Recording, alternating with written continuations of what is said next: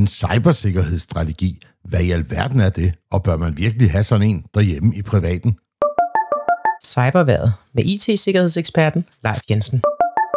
Velkommen til Cybervejret for uge syvogfyrre. Cybersikkerhed og strategi. To ord, som mange af os primært forbinder med virksomheder. Men cyberangreb rammer også os som privatpersoner, og derfor er det også en god idé at have styr på sikkerheden derhjemme.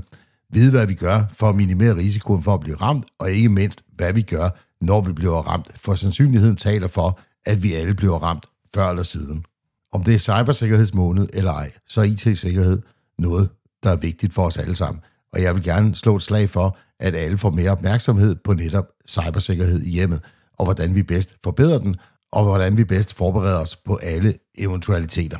Helt basalt er der fire områder, eller søjler om du vil, du skal være opmærksom på.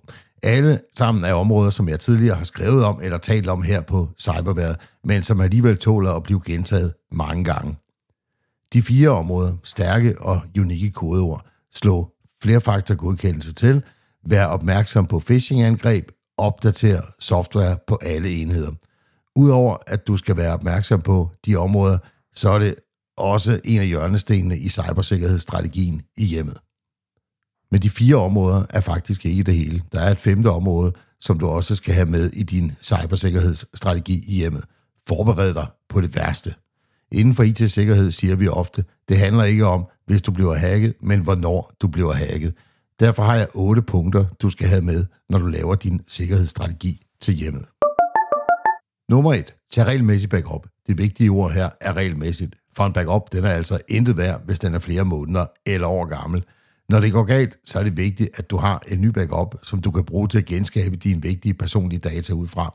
Husk også, at du skal teste din backup jævnligt, så du ved, at den faktisk virker, når katastrofen rammer. Nummer to.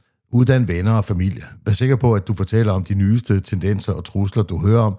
Også den der snedige phishing-mails, du hører om eller oplever. Du skal også fortælle dem om, hvad de gør, hvis de udsættes for en trussel. Nummer tre. Lav en handlingsplan. Her skal du definere, hvordan du reagerer på en sikkerhedshændelse. Hvem skal du kontakte? Hvilke skridt bør du tage for at minimere risikoen? Og hvordan kommer du tilbage efter et angreb? Det kan være noget så simpelt som at ringe til familiens I T-ekspert. Nummer fire. Hold dig orienteret. Tjek, hvad der sker omkring I T-sikkerhed så ofte som muligt. Læg især mærke til vigtige sikkerhedsopdateringer og vær opmærksom på, at du for eksempel opdaterer apps og operativsystem, hvis det er en anbefaling.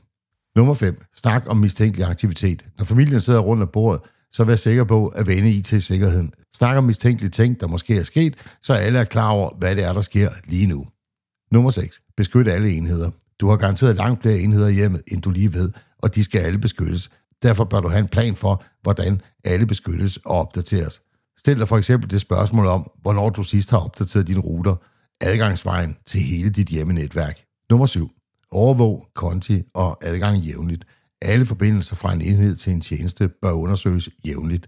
Skal den stadig bruges? Skal kodeord skiftes? Sker der noget mystisk? Har den været med i et datalæg? Og skal login-detaljer derfor skiftes? Nummer otte. Kontaktdetaljer skal være klar. Du skal have kontakter klar til banker, forsikringsselskaber, kreditkortudsteder osv. Hvis du bliver hacket, så skal du kunne ringe til dem og få lukket kort og konti rigtig, rigtig hurtigt.